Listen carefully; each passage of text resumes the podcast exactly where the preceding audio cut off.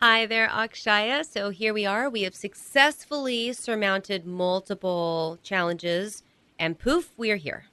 Hello. I'm so excited to be here. Thank you so much for having me on your show. I really appreciate it.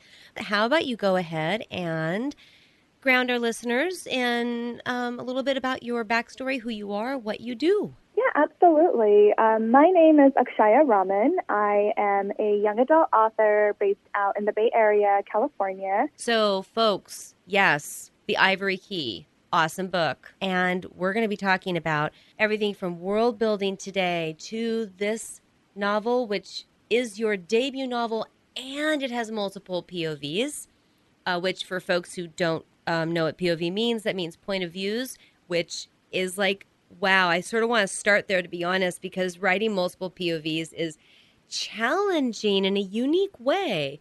I'm curious to know what your experience was with tackling that beast. Yeah, so I have 4 points of view. They're all siblings, and they are all narrators. They don't share equal page time. There are some characters who are more prominent, and then some characters who have less page time, at least in book one. And it was definitely challenging, but it was also incredibly fun to get to explore these different perspectives. What I personally find really interesting about writing multiple points of view is getting to see the world through slightly different filters. So each of the characters has a different relationship to the world, different relationship to each other. And so that's what I find the most interesting to sort of explore and see how their personalities and their perspectives affect that. Well, so in a way, you were enjoying 4 unique stories and blending them together. Yeah. So the overall story is something that they all do together, but they all have their individual goals for why they might want to go on this quest. And so having each of their points of view was helpful in identifying what each of them wants and what they care about and how the things that they are trying to do might interfere with another character's goals. Right. Of course, because that is where all the fun comes in, all the crazy making. Absolutely. I believe I was in Goodreads and I was taking a look at a bunch of different people's comments about The Ivory Key, because even though it's just now coming out, there are these wonderful things called advanced reading copies, ARCs. Mm-hmm. And so, I mean, there are people who've already read this, and a lot of them were, I think they were referring to like Indiana Jones or what's that really cute movie, The Mummy, you know, where you just get people who like are literally on a quest. So, right. Yeah, tell us a little bit more about maybe what were some of the inspirations behind the story as it came to you. I mean, you birthed it. It's not like it's out there and you went and learned about it and wrote it up. You know, you created this because it is fantasy, right? It is fantasy, yeah. And a lot of the Quest movies that you mentioned were big influences for me, especially Indiana Jones was a really big thing, National Treasure. Oh, yeah. Even like the Tomb Raider movies. Mm-hmm. Those were like, you know, kinds of the things that I grew up with and I really loved. Even things like Pirates of the Caribbean. There are no pirates in my book, but like that sort of questy adventure story was really what I grew up with. Mm-hmm. And that was a really big influence for when I sat down to write this book. So there is a quest element. The Ivory Key is this mythical object. So in this world, magic is a physical resource. It's mined, it's put into objects, and that source of resource that they have is actually running out. And in order to find more, they have to go on a quest to find the Ivory Key, which is rumored to unlock more sources of magic. And in order to first find the Ivory Key, they have to piece together a map and then from there figure out where that leads, and then there's puzzles that they have to solve to try to to find this mythical object. You know, I just realized this moment, sort of as I was listening to you, that this is like potentially actually a specific, I don't know, this is not a genre. What would this be called? Because all these different quests can fall into fantasy, can fall into adventure, dystopia, whatever. But I was like, oh my gosh, this is a thing. What is this called? What category of writing does your book fall in? That is a great question. I kind of just call it a fantasy adventure, which, especially in young adult, there's not a ton of books like that out there, but there are a few, like The Gilded Wolves, for example, or We Hunt the Flame. These are, I think, probably the closest to what I can sort of think of my book being, where there is the fantasy element and there is magic, but there's also like the sort of adventure, treasure hunt, puzzle aspect as well. Well, there's also Shadow and Bone, which a lot of people have heard about by Leigh Bardugo. I mean, that there's they go after the different animals, mm-hmm. right? And then you've got, of course, I think the other one is Six of Crows. That actually has the multiple POV. And also is it Six of Crows where they actually are going to the ice court? Or is that the second book in the series? It is. That also was listed, I was noticing, as a fantasy adventure. So that might be the genre.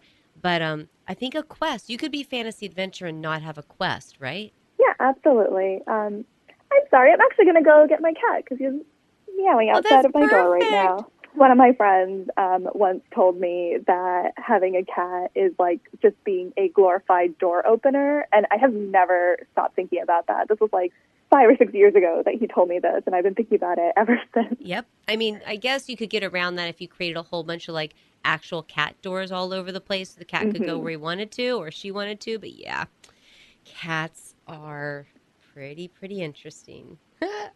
Do you think that the quest idea is prominent, or is it actually sort of unique? Because I'm trying to think of the last quest book that I saw or read, and except for those by Leigh Bardugo, nothing's jumping to mind.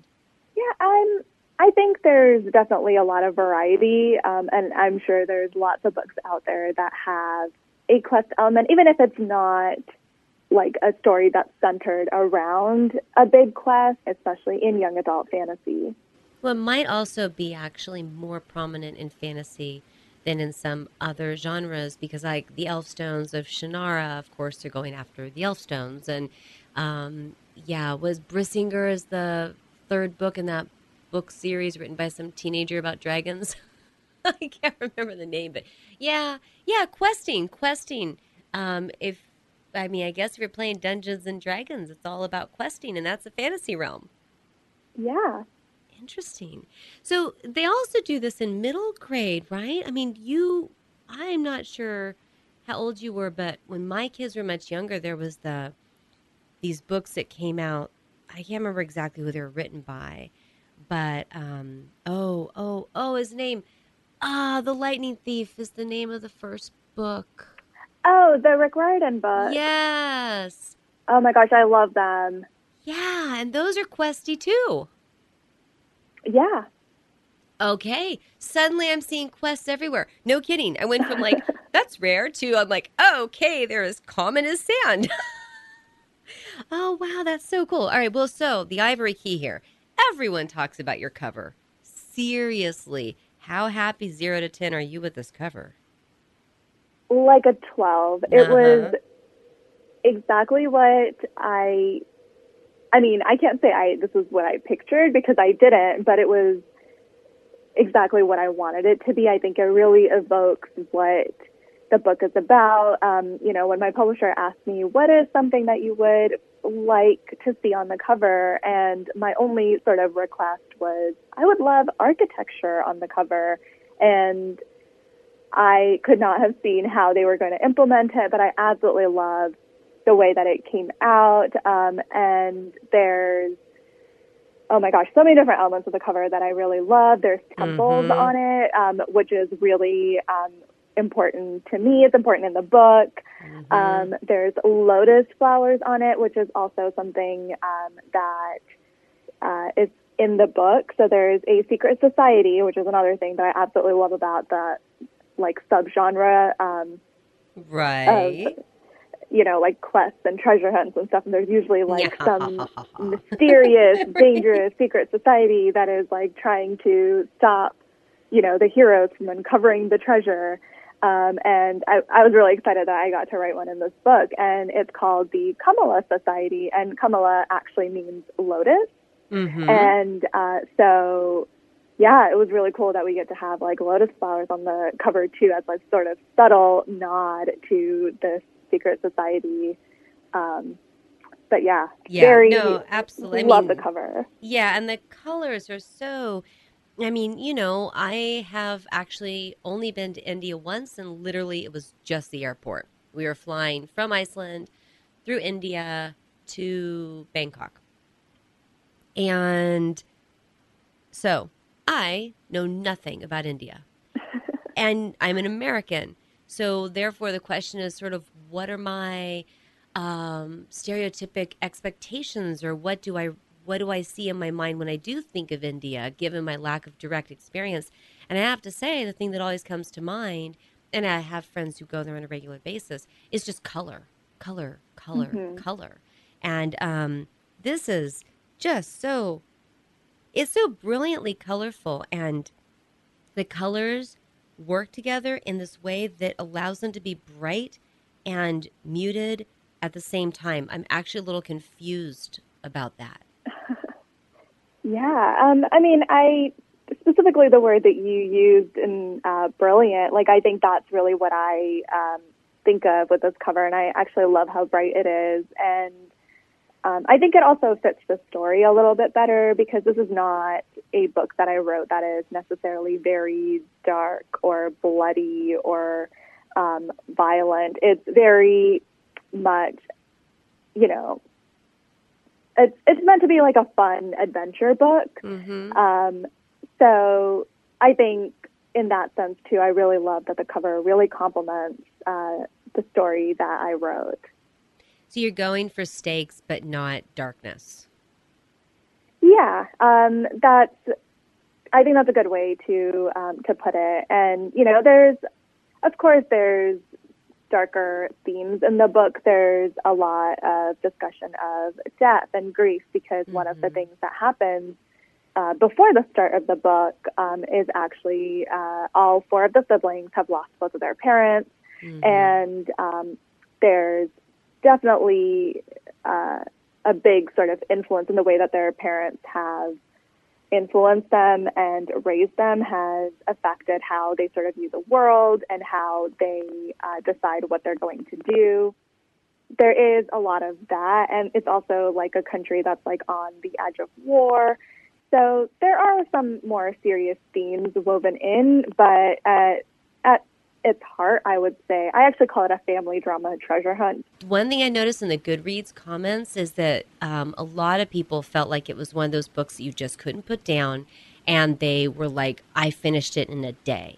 But that's not like you could read it in 2 hours or something. I mean, you know, they basically probably spent their day cuddled up in a warm, cozy chair with multiple cups of hot chocolate or tea or whatever. But for our listeners out there who have written themselves, world building, you have this interesting thing where you are able to take from an existing real world locations on this planet, you know, cultural imagery, different things. You can borrow from those, but you're putting them into a completely fantastical world that you've created. I'm curious about what the research process was that you went through, and both into delving into your own life history, your own memories and experiences, and then just going out in the world, on the internet, whatever. How did you sort of pick and choose what you wanted to bring into your made-up world? Yeah, I mean, that's a really great question. So world building for me really started with sort of my own cultural touchstones and the things that I had grown up with from my family, from things that I'd experienced in my trips back to India, which I would do pretty frequently when I was younger. Either every year or every other year, I would spend at least some amount of like summer vacation growing up, visiting my family in India. So I really started with the things that I personally really loved. So that for me was things like food. India is very regionally different. So any state you go to, the language is different, the clothes are different, the food is different. I was really fortunate because I actually grew up being exposed to a lot of different cuisines within India itself. My family, especially my mom, is a really big foodie. And so we would try a lot of different cuisines. And so I really started with those kinds of things that felt like warm and comforting to me in building this world.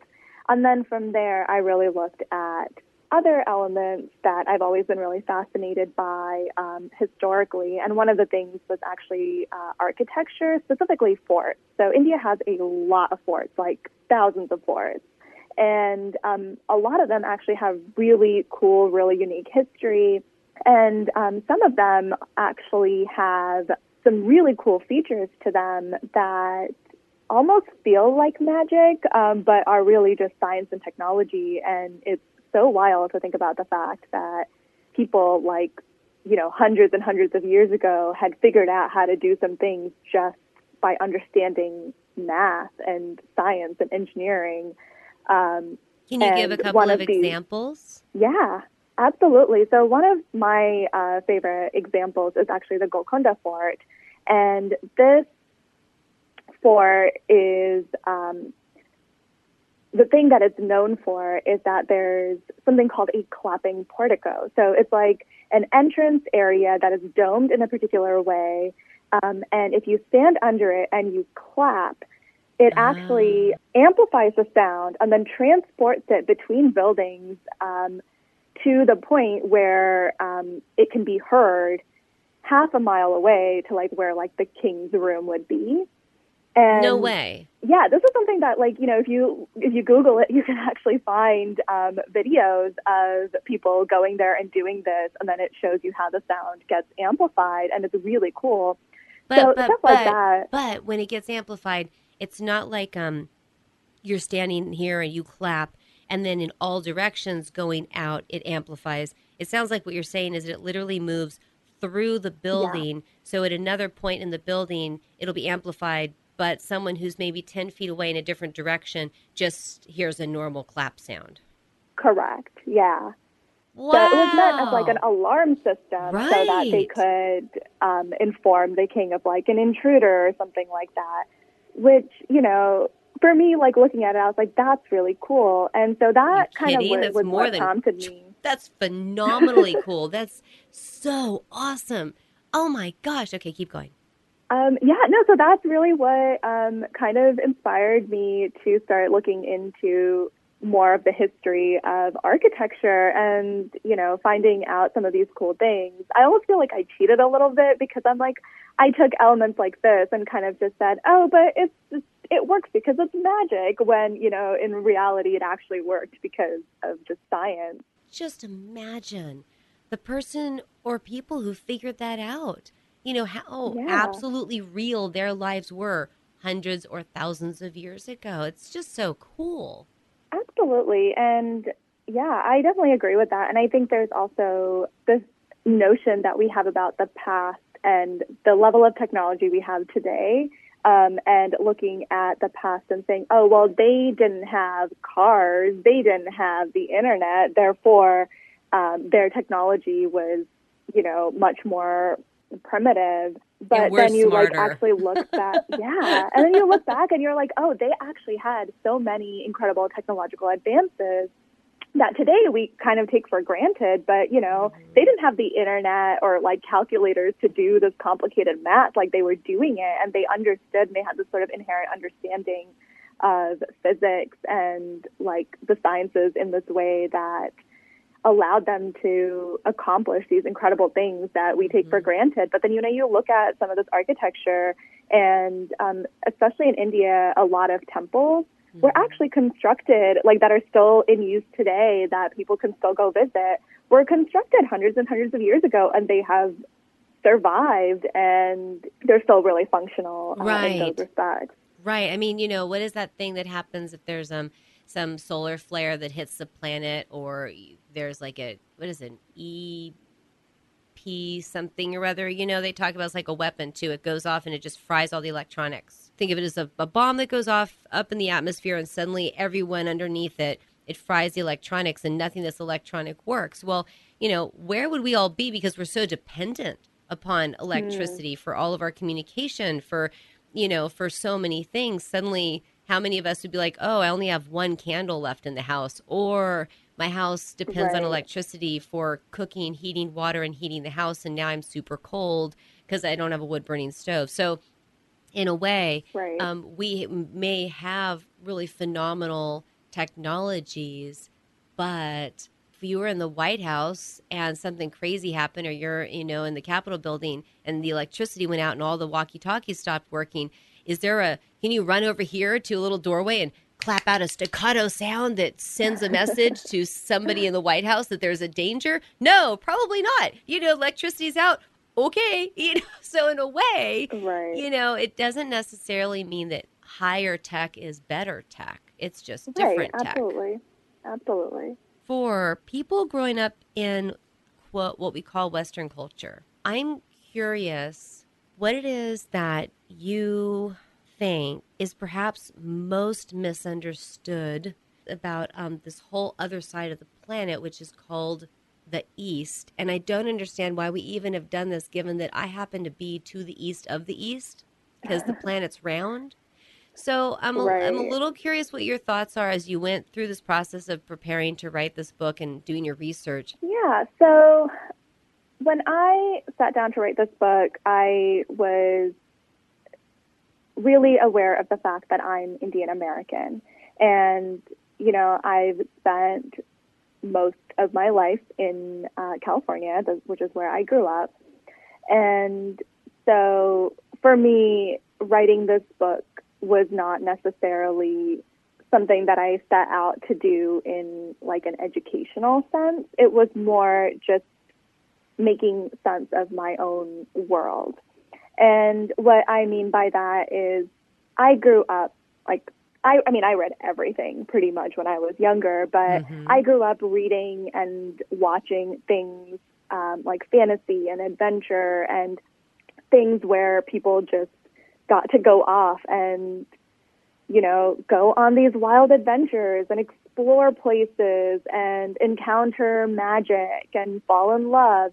And when I sat down to write my own stories, it felt somewhat inauthentic to me to not incorporate my own heritage and my own culture that I'd grown up in. So I basically just said, well, I want to write the kind of story that I grew up with, the kinds of stories that I loved, but I want to do it in a world that is more familiar to me. And that was really my approach to it. I hope that, you know, people reading my book can appreciate some of the, I guess, the differences from what they'd be used to in terms of the clothes that are being worn or, you know, the food that's being eaten. But at its core, I still think it's very much almost like traditional classic fantasy book. Absolutely. Sure. Yeah. Well, I mean, I feel like fantasy, when it draws from, how do I put this? Years ago, I used to watch Star Trek. You've heard of Star Trek. Yeah, of course. You're not that young. Okay, good. Now, I don't make assumptions anymore. You know, oh, Gilligan's Island, and people give me a glazed over look. I go, ah! Okay, so so you've seen Star Trek before. Right, okay, good. So I remember thinking to myself, Star Trek, which is this trope that you're zooming around from planet to planet to planet, every time you went to a planet, I'd be like, well, that is just sort of like a different part of planet Earth. You know, like each planet, each question they ran into, each problem they had to overcome or resolve, they were just real world elements on our own planet. And then they just went off and made an entire planet like that, which is fine. I'm not criticizing it. But what I liked in a way was that I felt like I was getting to explore my real world through this fantasy trope, the way they had set that up. So when I've been interviewing a few people this year who have specifically drawn, some of them did historical fiction, but a lot of them it was fantasy, but they were drawing from China or they were drawing from Korea, you know, or in your case, drawing to a degree from the cultures and things from India. I guess what I'm trying to say is that I really appreciate the opportunity to go planet hopping, even though I'm sitting in my own living room, even though I'm reading a fantasy story, I am getting exposed to something that has some roots in a real part of the world that one day I might actually travel to. And I just really appreciate that you're bringing that forward and allowing me to have those experiences. Yeah, of course. And, you know, like what you were saying about this element of planet hopping, I think does also hold true, because at the end of the day, this book that I've written is not historical. It's not really rooted in reality. It is still a fantasy book, and there are some things that I've sort of taken liberties with and said, okay, I want to explore this element, but in my own way. And then there's other elements, of course, where I was actively inspired by an actual setting and things like that. And isn't that exactly the fun of writing the story that you were talking about earlier? Yeah, absolutely. And, you know, I always have that, like, fear that, you know, someone's going to read my book and say, okay, but, like, that's totally inaccurate. And in some, you know, and, like, in some respects, like, yeah, there's, there are, like, you know, certain things where I tried really hard to honor the actual history. And in some places, it was just, you know, part of the story or like what I needed it to do that I was like, okay, I'm not going to really research this too much, or I'm going to sort of interpret it my own way for the type of story I'm trying to tell, or like, you know, the other influences I had, because apart from my culture and apart from the books and stories I grew up with, there were also like other things that I really loved that weren't even like adventure things. Like another really big influence for me was the show The Originals, which is like the Vampire Diaries. Oh, yeah. I love that show. I watched it. Yeah, I mean, that was actually a really big influence. My book has no vampires, but the thing that I really loved about The Originals that really resonated for me was the idea of this family saying always and forever and saying we're going to do whatever it takes to protect each other, and then kind of doing horrible things in the name of protection. Right. Which is always so fascinating to me. The thing that I really like about, I guess, any complicated relationship is that sort of the contradiction in like what you're sort of saying and what you're doing. And so, yeah, that was a really big influence for the family drama aspect of my book, and sort of exploring the sort of generational influences that can have on you as well, and the things that you're sort of taught and the things that you're expected to hold on to, or like what you perceive you're expected to hold on to, and how that also plays a part in how you're navigating the world. Yeah, the impact of family expectation, in a way, on our lives. Yeah. But, I mean, obviously you're not writing about India because you're not even on planet Earth in the story. You know, it's the Ivory Key, is in a completely different place.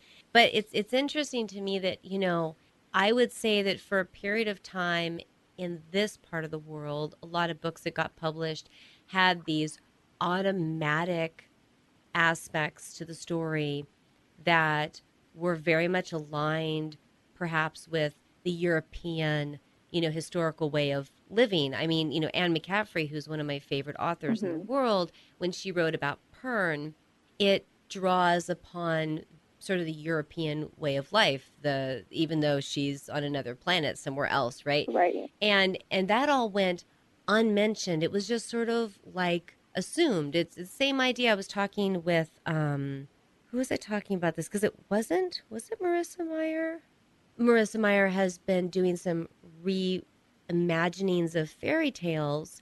And she also took fairy tales that had been based in, you know, the Grimm fairy tales or the other traditional European backgrounds. And she just sort of twisted them and gave them this futuristic based in New Beijing. I mean, so in a way, I just think it's interesting when I look at a book being sold here in the West and it has a flavor that's not traditional Western, that stands out. Does that make sense? And I think that's one of the things that I particularly have appreciated over the last, 5, 6, 7 years, that we've sort of been moving away from the expectation that fantasy automatically equates to, medieval England. Yes, and, thank you. Yeah. It's just that, questioning of, our base assumption for what a fantasy world should look like. Mm-hmm. And the ways in which that people, especially people who are writing these books, infusing their own cultures and their own upbringings into these stories, how they can sort of play around with some of these classic tropes and make them different while still sort of honoring the genre and honoring the tropes and the things that we associate automatically with these things. We're expanding and we're broadening, and I think we're getting away from a culturally myopic Western viewpoint, and we're just opening up the floodgates for all this other amazing stuff that happens on planet Earth to just flood on in and, brighten up and enliven and expand our storytelling. What I'd like to do is talk a little bit about Writer's Block Party. Yeah. Tell us what that's all about. Yeah, so a few years ago, my critique partners and I actually decided that we were going to start a group blog. It was really inspired by the fact that, we have a Slack group in which we were already having some of these discussions about craft, about community. And so we decided to start writing some blog posts and putting them up. And it's been I feel like it's been 3 years now, 3 or 4 years, actually maybe more. I'm biased, obviously, but I think it's a really great resource. Right. We have a lot of posts about craft. We have a lot of posts about things like publishing, like industry stuff, querying, and, questions to ask agents when they might offer you representation. Yeah, we have a lot of really great posts on there. So it's written. It's not like audio. It's not like a podcast. It's just written. It's just a blog. Okay. It's writersblockpartyblog.com, I believe. Okay, cool. So, folks, by the way, this is a reminder, especially since some of you end up joining us partway through, or maybe you've been enjoying the show and you've arrived at the grocery store and you really want to get out of the car and head on in. So just remember, you can go to marchtwisdale.com at any time and you go right there on the homepage, scroll down, or you can go to the podcast link if you want, and you will see Akshaya Raman's face and her name. When you click on it, it takes you to the show, and her bio is going to be there. And in that bio, can we make sure, Akshaya, that we have the Writer's Block Party blog link in there? All right, let's get that in your bio for sure. Because, us writers, gosh golly, there's just so much to learn in this amazing adventure of our own lives, and we need all the support we can get. Yes, absolutely. And this is something that I'm not affiliated with in any respect, but one of the reasons that we started this blog was because we actually looked at Publishing Crawl, which is another fantastic resource, and has so many posts, going back probably 10 years now. Uh-huh.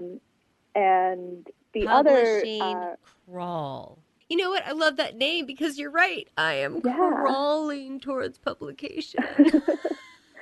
Yeah, it's a fantastic resource. There have been lots and lots of different contributors over the years. And the other sort of writing resource that helped me a lot when I started out on my journey was actually Susan Dennard's website.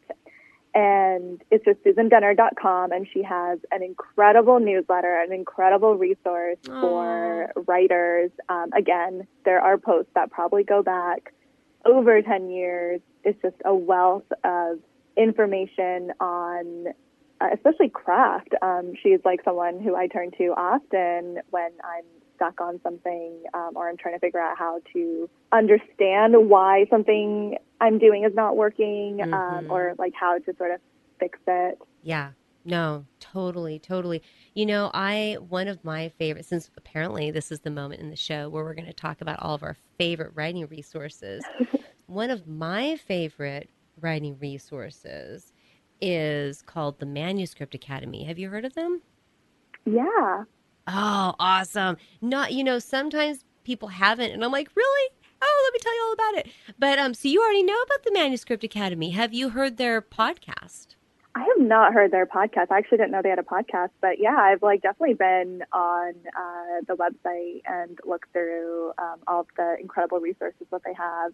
Okay, so here's what's really cool about the Manuscript Academy is that, like I was mentioning earlier, I think they sort of, you know, they cover like the back end, you know, what it's like mm-hmm. to reach out to your agent, how to work with your editor, a lot of that stuff. But they also do support.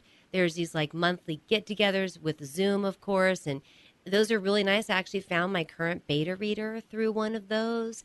And the cool thing is that the podcast is free, well over 100 podcast things. So I would just throw on my little Bose headset and listen to them every time I went on a walk. But if you pay a little bit of money each month, you can join and have access to all their classes and other things. So it's nice as you listen to the podcast for a while, and then you can get a sense of whether, okay, I want to gain more of what they offer. And then you can go ahead and decide if you want to actually get a membership. Right. So I sort of like that 2-tier level. Yeah. So have you heard of Kathy Yardley? I have not. Oh, my goodness gracious. Kathy Yardley has a phenomenal set of books as well. That I interviewed her back, it's January 6th, 2019. And she has this incredible set of books that literally for an entire year wonderful. It's called Rock Your Writing. So that's actually really cool too. So there we are, raving about our favorite people in the world. Rock Your Writing, like rock, like rock and roll. Rockyourwriting.com is where you can, and she's just, what can I say? The books are tremendous content. Her voice, because I get them as audiobooks, is amazing. She reads them herself. And the wisdom in them is really, really good, especially I would say for a woman writer. That's really cool. I'll have to check that out. Top of the list, I would say, as a Christmas gift or a Valentine's gift or a birthday gift or a I was thinking of you gift for your fellow friend who's a writer. Pretty much. Yeah. All righty. We only have so much time left. I'm looking at our list of cool things we're going to talk about here. Let's talk a little bit about characters in The Ivory Key, which is book one of a duology. Do you know how many people were writing in Goodreads how much they are desperately waiting for book two? And I'm sitting there thinking, yeah, guys, book one hasn't actually come out yet because they're all responding to an ARC. And the torture of the ARC, right? So your characters, do you have a favorite?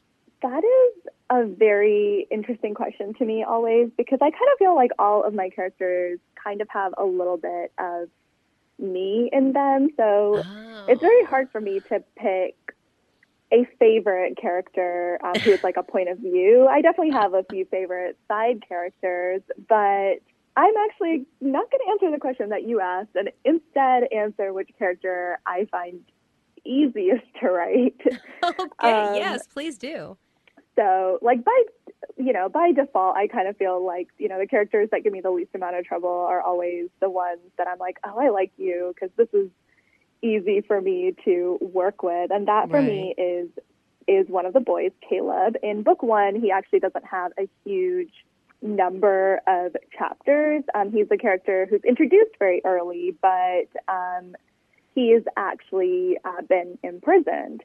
So, it's not until a little bit later in the story that he actually has stuff that he can do.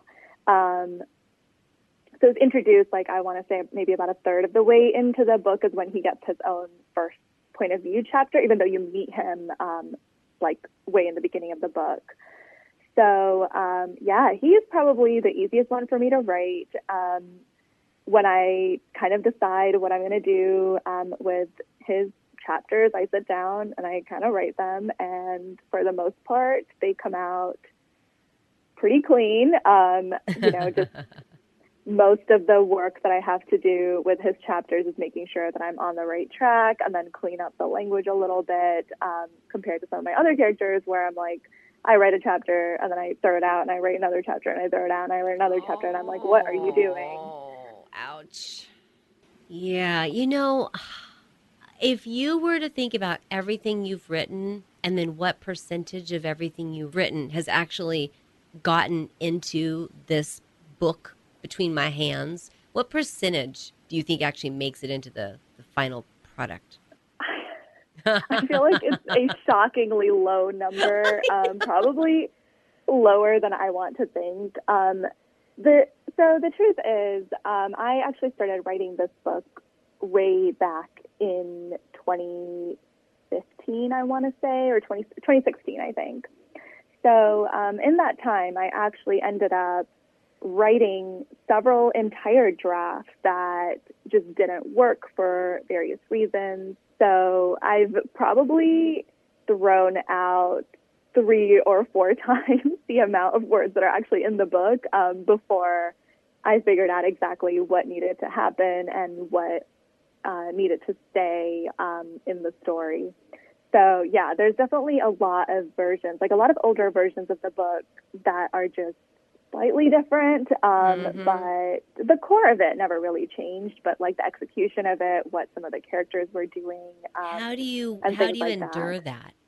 I mean, like for some of us. Oh, okay. I mean, some of it's probably there was one entire. So I've written my first book of my 4-book series is currently in the middle of its 6th complete revision. And I think I hit, after revision 3, where I had made some significant changes to the plot and realized I didn't like them and that I was going to go back to the more original plot because it just worked a lot better. I was so devastated is a little bit too strong of a word, so think sub-devastated. I don't know.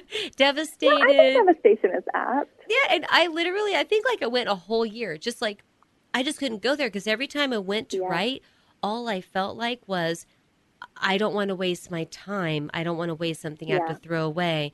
If I'm not really sure that what I'm writing right now is what I want to be writing, then I would just stop, and I would just stop, and I would just stop. It was awful, that feeling that you're just wasting your time. How do you deal with that?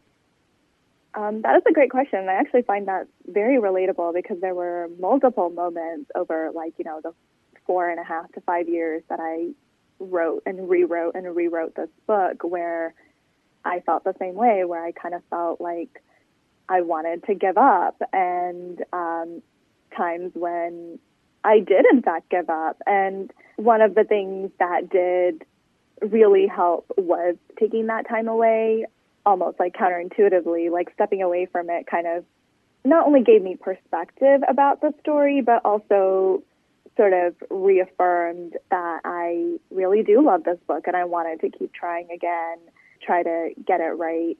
And the other thing that really helped was having like a really great support system and my critique partners who were so supportive and really helpful in sort of helping me maintain that perspective, and also like commiserating because, many of us have those experiences where we write books and they don't come out right the first time or the second or the third time. Right. And it was really helpful to have that support system and to have other people say, this does not mean that you're a bad writer. This does not mean anything beyond the fact that you're still figuring out how to tell the story.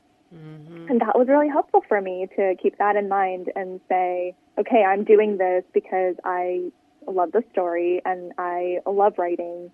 And it doesn't mean that I'm going to, it doesn't mean that it's going to be easy the entire time. It doesn't mean that it's going to be fun every day, but that it's, like one step at a time kind of thing. That's always the way that, like, when I look back, I'm like, I don't really know how I did that. But the way that I did that was, even the days when it was really hard, I was like, I'm only going to work on this one scene or this one chapter, just take one step forward that feels more right than it did before. And at the end of it, you have a book. Well, the interesting thing is that it's like the writing I did, like in that version 3, for example, and for all of us, when we write something that doesn't end up making it into the final draft, I think a lot of times we're actually enjoying it at the moment. We actually like what we create. It's not that it's unpleasant. It's just that it's one of those things where maybe to be healthy and effective and successful, or to achieve the end goal, we have to actually really embrace the process and not only view the end as the confirmation that everything else was worth it. If we, you know, we throw a bunch of stuff into the recycling that doesn't make it into the next draft. But if we enjoyed ourselves while we were writing it, we can still remember it and see it. And it was fun, even though it didn't, quote, make the cut. Well, then if that's something that we actually embrace, then we're going to enjoy the life, the writing life, better. Yeah, definitely. And I'm a very firm believer that no writing is ever wasted. It's all, you know, part of the process. Some of the detours that I took were not necessarily the right story beats, but they taught me something about writing. There's always moments. I'm also like a really big advocate of like never throwing anything away literally. So there's always like, you know, little moments that I can go back and recycle, whether it's like a few paragraphs or a few sentences that I'm going to put in, or an idea that I had for something that just didn't work in that book, but maybe I could put it into a different book. There were things that I tried really hard to make work in book 1 that just never worked, and it felt, you know, kind of forced because I knew I was putting it in because I really wanted to, like, go to a particular setting or something like that that didn't really need to happen. But now I get to put that into book 2, and it makes perfect sense for where it's going to go in book 2. So, you know, things like that where, like, the things that you try are never wasted, and it's never that the process was bad. It just is, you know, the steps that you sort of have to take to get to where you need to go, and those steps might actually have like a longer lasting like effect than you think in the moment. Right, they're still on the trajectory to their useful end moment. I haven't actually ever, like you say, I haven't actually ever really thrown anything away. It's more like you create the folder and you throw a whole bunch of stuff in there and then you label it, you know, the old stuff. And then you put it inside another folder and then you make a new folder and it's like, okay, the Ghost Swords 2021, you know? Yeah, exactly. And then, but I find that when I go back and I read things that totally are not going to make it into this current version, I find that the farther you get away from it, the better it reads, gosh golly. Yes. And you're like, well, that was actually great. Why didn't I keep that? Yeah, it's cool too. Yeah. And, you know, that's also something, like, I would actually say that was one of the biggest challenges for me of working on this book for so many years, was the fact that I was so close to it that, like, I couldn't really tell, is this good or is this just that I've been, you know, staring at this book for so many months and I can't really tell anymore. Right. And yes. You know, it's hard to know that. How did your editor help you? How did your editor help you with that? My editor has definitely been really, like, good about, you know, reminding me of, like, the sort of bigger picture, which is something I always struggle with because I get so caught up in the details and I get caught up in, I really want to do this thing. How can I best do it? And, you know, any sort of external perspective, whether that's a critique partner or my agent or my editor, are always really, really valuable because they don't see all of the little bits and pieces that, in my mind, were things that I tried to do and failed at doing. But for them, they're just seeing what is on the page, and they're able to interpret that and say, okay, this is actually working, or I don't quite understand this, you know, chapter, or like what this serves, and then I can sort of look at it and say, oh, okay, so whatever I tried to do, I didn't actually do a good job at doing, so let me think about how to communicate that better. You're completely right. I love how you explained that they are not distracted by all the things in your head that you were trying to do. Right. They're just responding to what's on the page, of course. And like, we all know that, but there's this one scene I have in, it's basically chapter 2 of my novel, and it's just this little farm scene, and it's fairly short blip, brief thing. It's sort of showing a little bit about the primary character's, status quo life at the moment prior to what's going to happen, the inciting incident. And, in my mind, I've written this 5 times. And at one point I was going to have a focus on the garden. And at one point I thought it would be valuable to talk about, the baby sheep, because I wanted to give the character some empathy in the eyes of the reader. And another point I was like, I'm just going to throw my favorite chicken in there because my son will get a kick out of it. And there's all these different thoughts I have, and I want it to look this way and that way and blah, blah, blah, which to me, when I read it, you're sitting there going, huge, giant list of 39 things you want to do in these, 4 pages. Have I done them? Yeah. But you hand it to your beta reader, they read the 4 pages, and they're like, oh, I totally get boom, boom, boom. And they're just happy because they don't know that there's 36 things that didn't happen, which to me feels like a lack or a gap. But to them, they're oblivious. So they're just enjoying the top 3 that actually happened. That is such a brilliant reminder. Thank you. I mean, it's a reminder that I have to tell myself all the time. This is actually something that one of my critique partners pointed out to me about a year ago when I was doing my very last round of revisions, right as we were heading into copy edits, which is like the final round of edits that you do. And I was kind of worried about all of these things that I had tried to do and that I maybe hadn't accomplished. And it was just such a great reminder when my friend told me this, and that's something I've really held on to as I've been working on book 2, to say, okay, I'm looking at this from a completely different perspective than a reader is going to be looking at it. And it's helped me put less pressure on a particular chapter, and it's also allowed me to trust other people more, like my editor, my critique partner, when they say this is working, this makes sense to me, rather than saying, oh, but like I actually tried to do 10 other things here that didn't make it onto the page, and therefore this chapter is a failure, and rather than, sort of holding on to that and saying, oh, I'm going to rewrite this. It's been very helpful for me to remind myself of that. Like, what I'm seeing is not what somebody else is going to be seeing. Because I think it's possible that the writers oftentimes want to do more than you can actually do in 93,000 words. Yeah. We want to do 300,000 words worth of awesomeness in 90,000 words. If you wrote the book that was like, I am going to have the class and I will teach you how to get 300,000 words of amazingness into 90,000 words.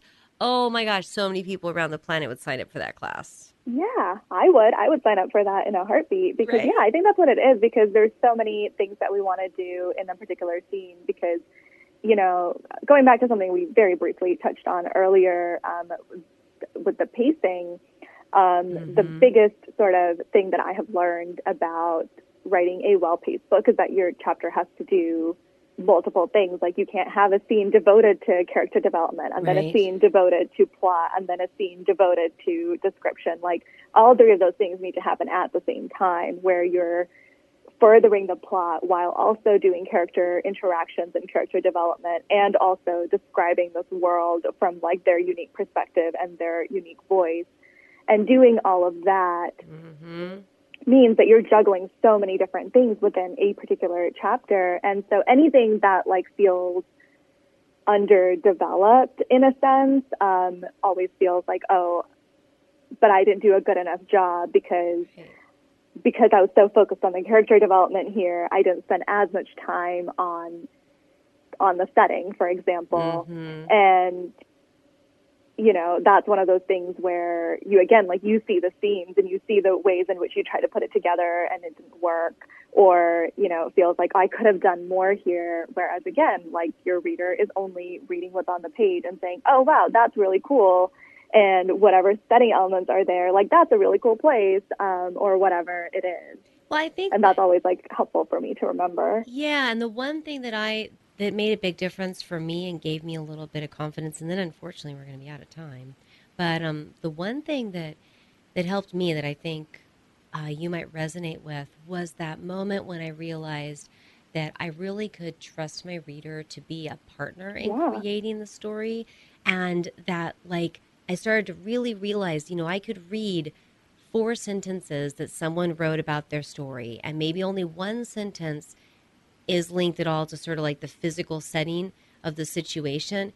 But I would notice that my brain would just take that and then pull up all, you know, the type of the trees, the color of the sky, the color of the grass, you know, what the path looks like. All this stuff would get supplemented by my mind. And I would realize that if there were 10 readers of those 4 sentences, and then they could, you know, describe what they saw to one of those people who works for the police department who will draw a sketch for you, all 10 of those sketches would be completely different, but all 10 of those readers would be completely happy. Absolutely. So that sense of partnership with our reader allows us to take a bit of a we don't have to hold their hand quite so much, and we can trust them more in hand. Yeah, there's that too. Definitely. Oh my goodness gracious, it's so much fun to talk with you today. Same. Thank you so much for having me. This was a great conversation, and I really love that we were able to sort of touch on so many different topics. Absolutely, absolutely. And so everyone, The Ivory Key by Akshaya Raman, and if you go to marchtwisdale.com, you will go ahead and see her on the homepage, and there will be a bio that will have some links to some extra places. Thank you again for joining me on the show. Thank you for having me.